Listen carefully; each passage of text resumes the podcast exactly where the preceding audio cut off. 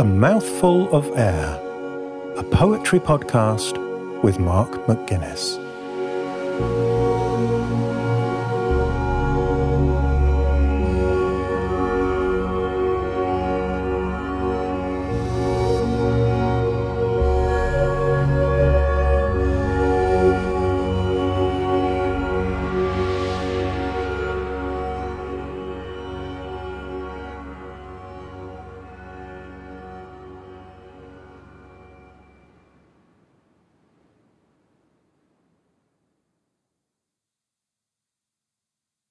The Stillness of His Moment Deciding by Tom Sastry. The new kid in the fourth year was SAS. He'd killed three IRA in a Belfast pub. Although untrue, this was his truth, who he felt he was. A man, tooled up, with me trapped in my moment of seeing him with the gun and him in the stillness of his moment, deciding if I could go on living. The same question engulfed me last year like a dropped sky. I brought him and his gun back into my thoughts, lived in that pause. The war in his head, inside the war in mine. A little nest of wars.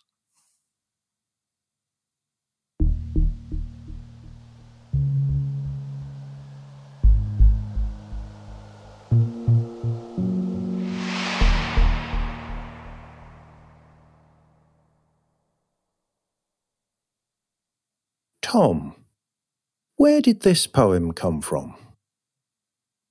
I think that's a difficult question. I can tell you what it well no, I'll tell you where it came from. I think the more interesting question is is is why I ended up writing it at the point that I did. Mm-hmm. Um, the action of the poem is is quite simple. Um, it's it's a true story. It's about um, a boy who was in my class. He was certainly in my year group. I can't remember if he was in my class when I was in what we then in English schools called the fourth year, which is fourteen to fifteen. Um, and he made an earnest attempt to persuade me that he was, in fact, a British Special Forces soldier, SAS, and that he had killed several um, um, members of the uh, Irish Republican Army, the IRA, in a special operation that, of course, he wasn't allowed to tell anyone about except me in right. the fourth year at school. Now, on the one hand, this is an outrageous lie. It's the kind of lie that no sane person would ever expect another human being to believe um, that a 14 year old boy had done these things. And on the other hand, of course, it's a deeply disturbing fantasy. Um, mm-hmm. and, you know, because it does, on the one hand, it's it's clearly not true. But on the other hand, it does signal a certain attraction to the idea of extreme violence, which is some, which you put, which you do actually have to take quite seriously if someone says something like that to you. Yeah. Um, yeah. So it's both meaningless because it's obviously untrue, and and also meaningful. And uh, that's that all happened. Well, I'm I was born in 1974, so you can probably work out if any, anyone who's very good at arithmetic will work out at what you know you know what sort of time I would have been at um, um, uh, 14 or 15. And the thing that happens in the poem is that I'm looking back on this incident, or my speak, speaker of my poem, and you always change yourself and other things a little bit, I think, in a poem, is looking back on this incident and it acquires a new resonance when they're in a point of crisis. And for me, I mean, this is all the stuff that isn't in the poem.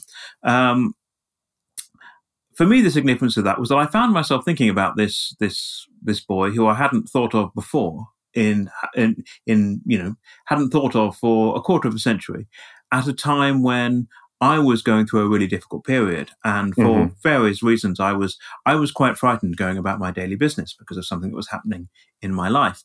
And there was no reason why this intrusive thought about this, this, this, this boy in the Britain of Margaret Thatcher, who had as many young white British children did, you know, I think it was a very militaristic time, as I remember it. It was, you know, the, you, mm. you, know, the army was big, um, and people liked the idea of being soldiers, and they liked the idea of being the state's instrument of violence. And this was a very common fantasy not just of teenage boys, but also of some adult men um, around that time. So it's very much about the violence of the time. Um, and I think when I was 25 years later in a position where I was feeling very unsettled, I started thinking about this a lot. And it was only at that point that the pieces fell into place and I realized something I hadn't actually consciously realized at the time, which was that I, I instinctively saw myself not as the British citizen that this boy was protecting with his imaginary violence. I saw myself as much closer to the, um, you know, you know, I saw I saw myself more as his prey than mm-hmm. as his, you know, than as a citizen of the country that he was supposedly defending in his fantasy. Um, and I think, and, and that's that's quite a profound realization about your relationship to the violence of the state, and also the, your relationship to the violence to, to the popular culture that lionizes the violence of the state in your country. Um, I, I, don't have any Irish connections at all, um, and um, but you know, um, I was one of the very few non-white children in my in, in my class at school, and I suspect that's that has mm-hmm. something to do with it. Again, I'd never, I wouldn't have been conscious at that time of any similarity between my own condition or, or between the way I was seen and the way in which the media portrayed what was happening in Ireland. I mean, I wouldn't, I wouldn't have been capable of forming that thought at that time. And I think what's what interests me in the poem, and actually particularly in the context of the book I published it in, which is which is a lot about my generation, uh, yeah. people born around the same time, and a lot about how the historical events of of my time have influenced my life and my thinking. Um, yeah, what really interested me was was was was this sudden revelation of the vulnerability that I experienced in that moment and didn't consciously recognize. So that's that's um, that's sort of the first bit of the poem and the action of the poem. Um, and then the other part of it is the more direct emotional side of it, which is that the, the poem is built around this moment where in this boy's violent fantasy, he is there, he is pointing a gun at, at, at someone, and I am in the place of that someone. Mm-hmm. And he has this moment of absolute power where he can choose he can choose what happens, and I have this moment of absolute powerlessness, or in a different sense, a moment of complete abdication of responsibility for my own life because I'm not making that decision anymore. And that's and uh, and so it's also built around the significance of that moment and how that connects both to a fear of violence and also to suicidal ideation. So that that's that that was where that's where I was coming from in the poem. So it's a small poem, but there's a lot in it, isn't there? Um, that that's yeah, it's it's it, it's, ter- it's a terrible novel. Um, you know, I mean, you, are better off reading the poem than playing back what I've just said. I think I think, think you'll get a lot more from it. Um, and it was initially a lot longer, as you would, ex- and mm-hmm the process is cutting it back to what it needs to be.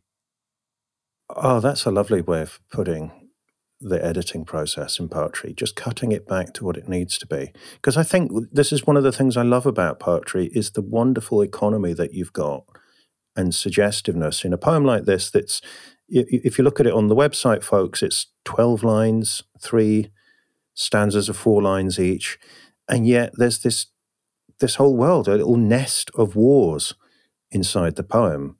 Um, so, just to recap what I'm getting so there's this experience at what we call secondary school here in England. And that boast, that bullshitting, that, that lie by that boy was, it was a kind of a Rorschach in, ink test for the both of you because on the one level it reveals something about his violent fantasies but you instinctively saw yourself not as the person being protected as as the other the way that, say, the IRA, the, the Irish Republicans in general, are often portrayed as the other in the media at the time. Yes, and that was such a strong thing, I think, in, in Britain in the 1980s. You know, um, the IRA were were the, the bogeymen and women, and we were supposed to be terrified of them. And we were, you know, and, and so that was quite a strong. That it's it's it feels to me, thinking back to that time, quite a strong thing for someone in my position to say. Um, yeah. It's not like I'm consuming Irish Republican media and therefore seeing the world from a different side. I mean, I had no contact with anything like that. So, yeah. And then at the end of the second stanza, at the end of this line, you've got the same question engulfed me last year, which, as a reader, I take that to be the question of can I go on living? And so, what you're suggesting but not revealing is there is some something happening in the present, in the, the now of the poem, that gave you that same level of existential threat, but actually it sounds like much more realistic. And this, I think technically it'll be the hippocampus in play. It starts associating back to the last time you experienced a sliver of this kind of threat before. It bring it's kind of replaying that memory and giving you the the question that it's the heart of the poem. Y- yes, yes, that's that that's right. It's it, and it seems like such a bizarre connection, doesn't it? Because on, on, the face of it, it's quite a trivial incident. You know, as, as, as you know, a fourteen-year-old boy tells an obvious lie. You know, I suspect we all laughed at him. I can't actually remember, but I suspect he he became notorious for these lies, and no one took him at all seriously. And in, and and he he made himself marginal when he was trying to make himself big. I'm, yeah. I'm sure that's what happened because because it's so transparent. It's, and so, from that point of view, it's a trivial incident. And I wouldn't have been thinking about him a lot in the intervening period at all.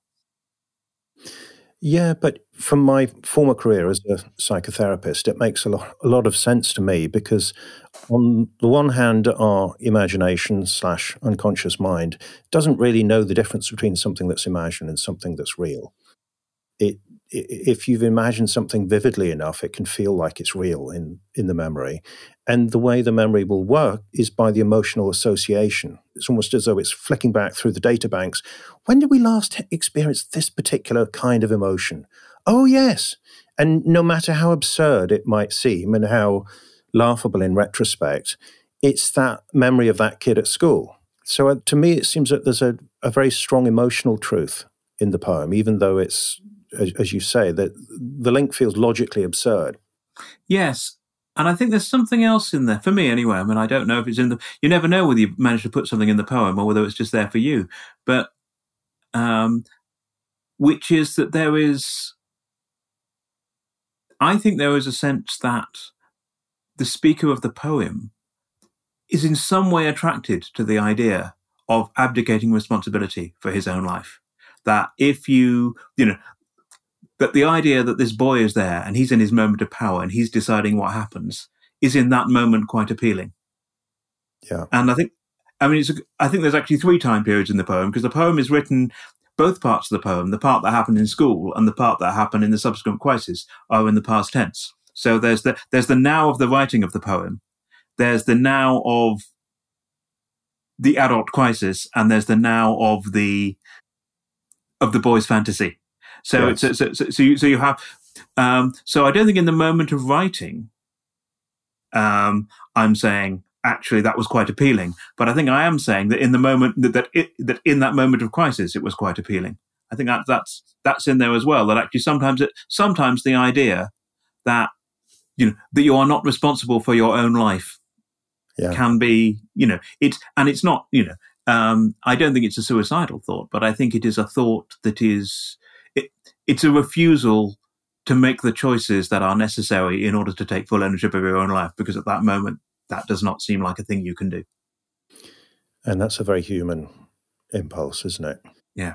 To to just let go and not and, or, or to want to let go and not have to deal with whatever the thing is in front of us.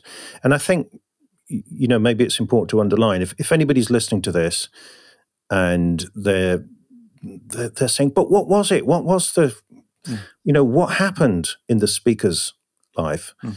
Um, we're not supposed to know, are we? And to me, that intensifies it even more because maybe if we don't know, then we start to imagine things and therefore we start to emotionally associate to the speaker in the poem. Yeah. More than if it was something very specific that, oh, right, well, that's never happened to me therefore I don't, you know, the level of association isn't as strong, and the and, and the power of of being trapped in that moment is isn't as intense. Yeah, I would encourage people to imagine the worst incident in a fairly ordinary life, rather than something, you know, extravagantly newsworthy. Mm-hmm. Okay, so the speaker of the poem is saying the same question engulfed me last year, and it is in the past tense. So Am I right in saying that the speaker is looking back on this experience of this question and this engulfment? Yes, there's an element of um, um, recollecting in tranquility here. There's a lot of tying up. there's a lot of small p philosophy in this poem. Yeah. There's a lot yeah. of reconcil- reconciling with with the past, and that includes the past of, of the previous year and this mm-hmm. Personal questions in this incident, as well as the distant past of the boy with his SAS fantasy. Um, and and actually, it was more than a year. I mean, I put last year because I quite like the the relative immediacy of it, but actually the gap between the second incident that was part of the inspiration for the poem and the writing of it was considerably more than a year. And and yes, I'm all right now, and I was all right when I wrote the poem. So it's you know, um, and I think the tone of the poem is definitely the tone of someone who's achieved a degree of mastery over an experience by finding a way to talk about it and think about it that puts it in its box. Good, good. Well, that's good to that's good to know. And again, you know, you've you've talked about the speaker of the poem because it's very easy when we read a poem that is saying "I" to assume that this is a straight anecdote or you know relation of a story in the poet's life. And very often even if that is the case that there is a relationship to something that happened for the poet there's there's a, a dramatizing effect of the i in the poem. Absolutely well this is this is editing. You can write even if it is possible to write a completely honest truth onto a page, which I'm not sure it entirely is, mm-hmm. simply because you still have standpoint. You know, you're still selecting whether you're selecting con- details consciously or not. You're yeah. still telling the story from a particular point of view. Mm-hmm. Um, the the art of particularly poetry, because it's so distilled and you edit so much, is that you're making choices all the time about what you're going to include and what you're going to reveal and what you're going to conceal, and those choices are based on providing something that is very concentrated. I mean, how many words have we said about this poem? I don't know how many words are in the poem. I'd guess just looking at it on the page, probably about 70 or 80. Yeah. Um, we, we, we must have said, you know, I, I imagine we're, you know, and we're having, th- and we're talking, uh, and we're using thousands of words to describe it. And even then, you know, we're only saying a fraction of all the things that could be said if you wanted to tell, you know, if, if you yes. felt an obligation to reveal all the facts. So that process is massively selective. And in that process, you inevitably, um, you make choices that are for that you you you will make choices that are for the sake of the poem rather than for the sake of documentary truth. You know if there is a phrase that i think makes the poem much more powerful or much more humane or any of the things i want to do in a poem and it doesn't correspond with what actually happened in the i'm, I'm not i'm, I'm not going to throw my hands up in horror and go i can't do that I'm yeah. falsifying what happened. Yeah. Um, and when you live with a poem for several months and you keep editing it and keep honing it, um, the lines, but you know, you end up, you might start out with an awful lot that's drawn from life and a little bit that's drawn from the imagination, and those proportions tend to tend to shift in favor of the imagination as time goes on. Huh. Yeah, that's that's true, isn't it? And sometimes it's not even the it's not even that you're reimagining the incidents. It's just that the language itself wants to do something different. Yes. Because so it's and I think a restriction of you know witness box standards of truth in poetry would leave very little poetry standing. I think there wouldn't be a lot left, would there? Well, I mean, it, I mean, it depends who's in the witness box. Obviously, if it's um, you know, if, if it's certain former politicians, then then then then then maybe we, we we could exceed that standard of truth. I don't know. Yes. So, uh, yeah, I love that idea that you start off maybe with the intention to tell all the truth, as Emily Dickinson would have put it, but you end up telling it more and more slant the more you work with it, the more you edit and revise. And and the more, as you say, that the words themselves start to give you an idea where they want to go, which may well be different to what you thought you were doing when you set out. Yeah. Yes, and and it's even more complicated in a poem like this. This is a poem about a lie. You know, we know straight away. I mean, I mean, I, I don't want I don't want to speak on behalf of your listeners, but I would imagine that the reader that doesn't immediately recognise that a 14 year old boy claiming to be a special forces soldier is a liar um, yeah. is an unusual is, is, an unusual reader so so there's no mystery about the fact yeah. that the central claim being made is is a colossal fib and that's that's interesting as well because I think there's something here I'm, I know I realize I'm not quite answering the question about the about the meaningful lie hmm. about the way you know the way stories are told the way claims are made you know the way that the the information we draw from the world and from the things that we say and that other people say isn't just based on the assumption that they're true. Yeah, it's it's based on some it's based on something else that they're telling us. Yeah, And okay, you've you've mentioned a, a few times that a lot of editing went into this, that it was it was longer than what we have on the page. Could you maybe just talk us through that writing process? What what was the first draft like, and and how did you arrive at what we have on the on the page or the screen? I don't remember exactly what the first draft. I know it went onto a second page, um, and I know given that the you know um, given the um, fonts and spacings I have on my computer, that would make mean it would be at least thirty lines long. Yeah. So considerably yeah. more than twice its current length, maybe three times. Um, and I think it would have told more of the story mm-hmm. as I've outlined it. Um, and I think, I mean, and that's unusual for me. Actually, it's unusual. I mean, most most of my poems will end up shorter than their first drafts, but that level of, um, you know, to lose, you know, sixty to seventy five percent of the length of the original poem is actually quite unusual for me. Yeah. Um, I might lose that much of the material, but normally I'm filling other things in. I'm seeing opportunities to fill that space with something.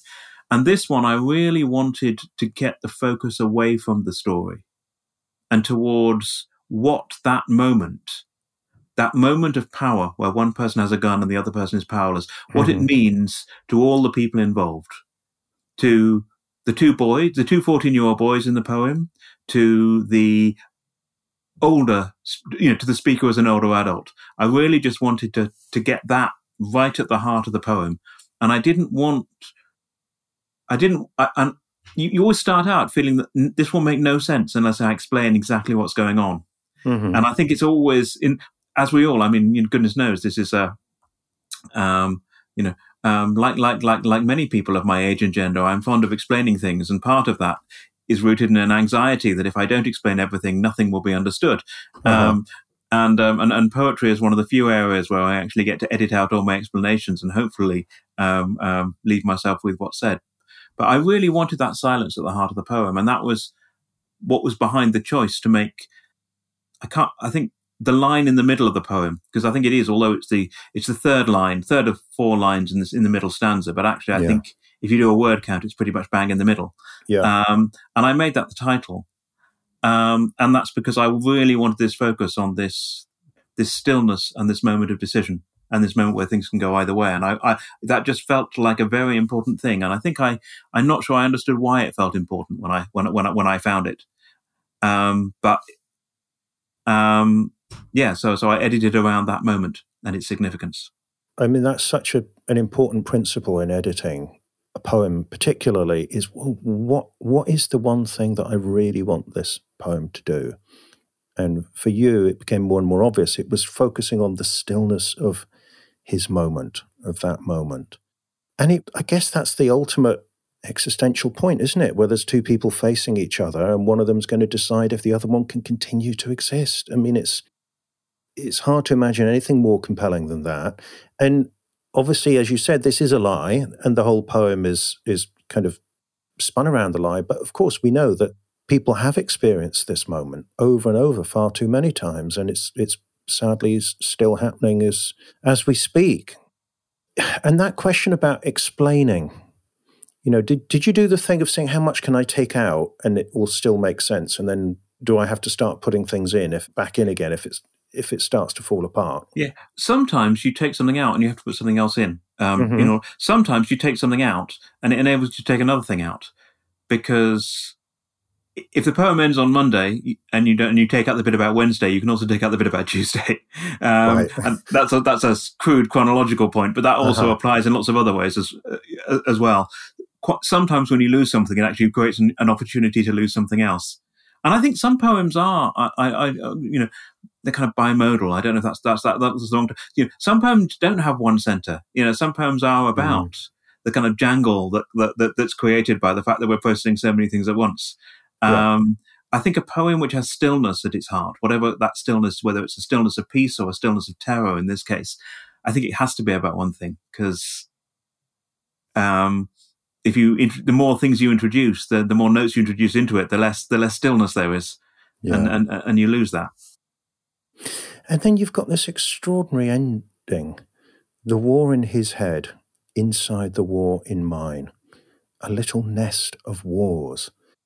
So you know, the way I'm reading that is, it, I remember thinking when I first read it, you know, it's not the war in my head opposite the one in his. So if, if you've got two people facing each other, you could say that the, the wars are opposite each other because their heads are, are facing.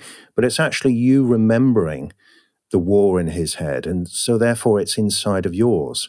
It's like a little Russian doll yeah. set of memories. And you've got this little nest of wars, which is just I don't know, to me that that it's so concentrated and it's so crushing. You know, the idea of of us being inside these, you know, wars inside wars inside wars. It's a it's quite a horrific image at the same time. It's it's really, really clever the way you've done it. I mean, how how did you get to that ending?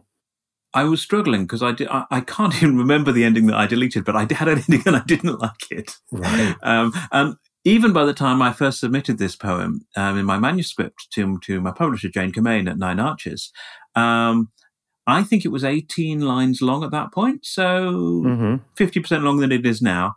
And she marked it as one that didn't need to go, you know, that, that, I might consider dropping from the manuscript. Mm-hmm. And I mm-hmm. had a strong attachment to it by this point. I thought this poem is doing something that I want in the book.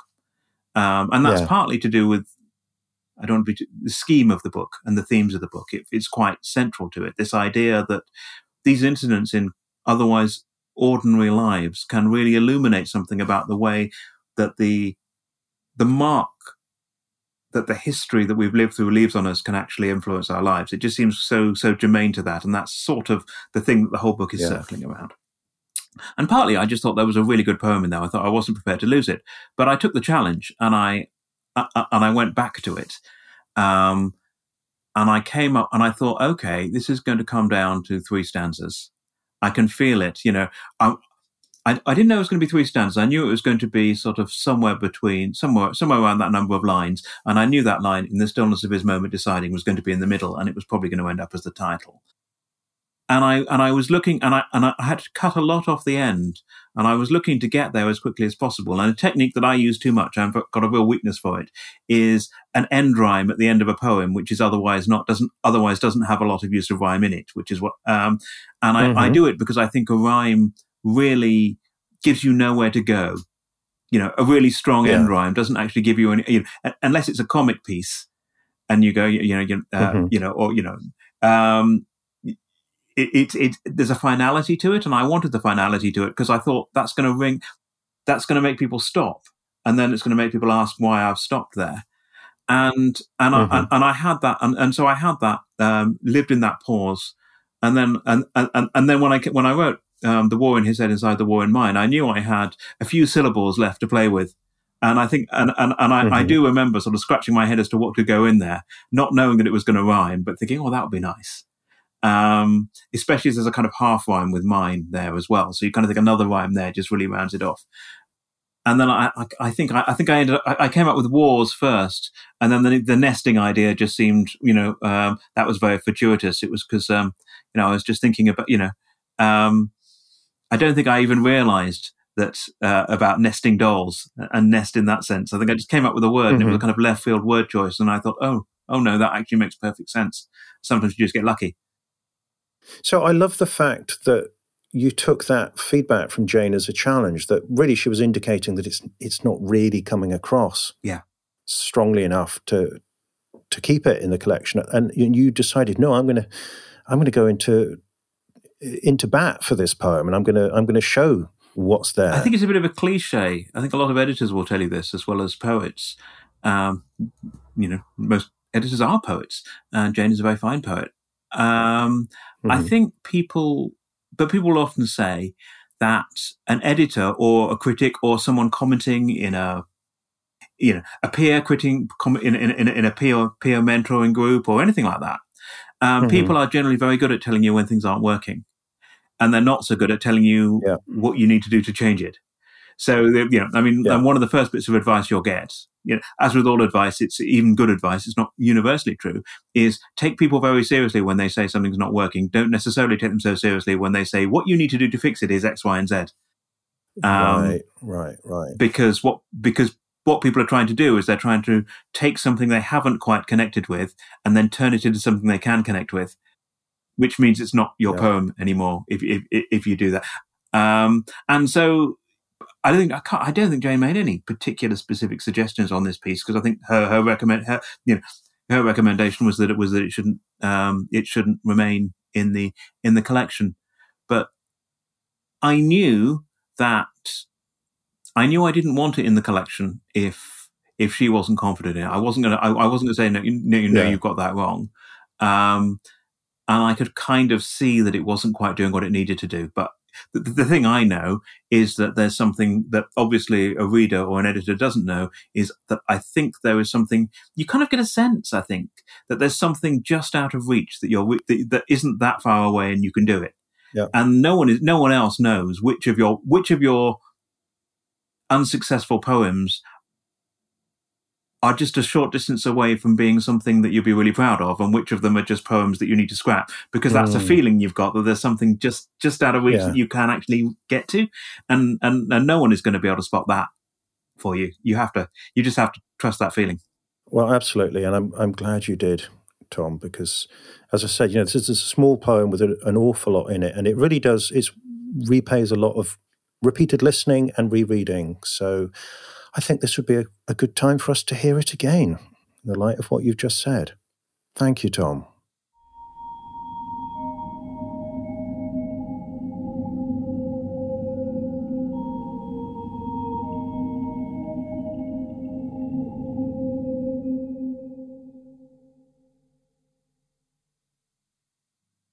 In the stillness of his moment, deciding, by Tom Sastry.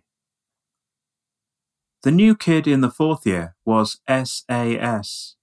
He'd killed three IRA in a Belfast pub. Although untrue, this was his truth, who he felt he was. A man, tooled up, with me trapped in my moment of seeing him with the gun and him, in the stillness of his moment, deciding if I could go on living.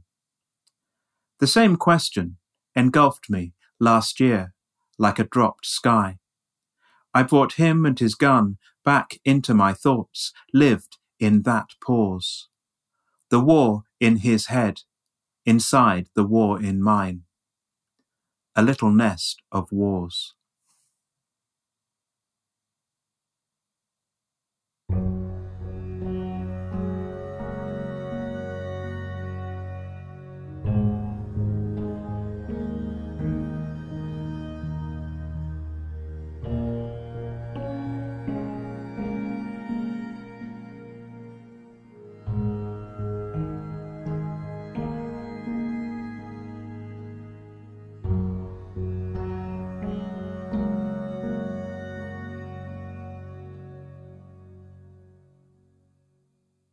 In the stillness of his moment, deciding by Tom Sastry is from You Have No Normal Country to Return to, published by Nine Arches Press.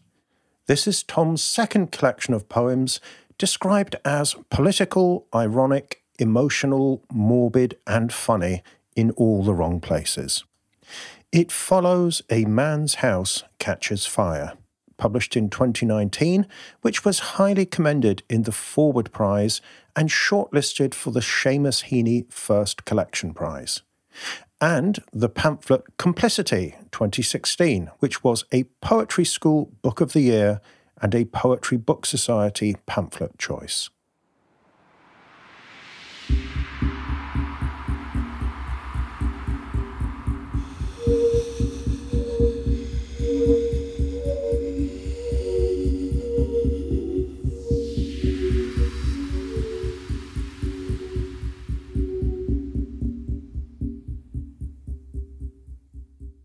A Mouthful of Air is a poetry podcast hosted by Mark McGuinness. New episodes are released every other Tuesday. If you enjoy the show and you'd like to help me reach more poetry lovers, you can do this by telling a friend about it or by taking a few seconds to leave a rating or even a brief review on Apple Podcasts. If you would like a full transcript of every episode sent to you via email, including the poem text, you can sign up for this at a mouthfulofair.fm slash subscribe. If you'd like to follow the show on social media, you can find all the links as well as a full episode archive at a mouthfulofair.fm. The music and soundscapes for the show are created by Javier Weyler. Sound production is by Breaking Waves, and visual identity by Irene Hoffman. A Mouthful of Air is produced by the 21st Century Creative, with support from Arts Council England via a National Lottery Project grant. Thank you for listening. I'll be back soon with another poem.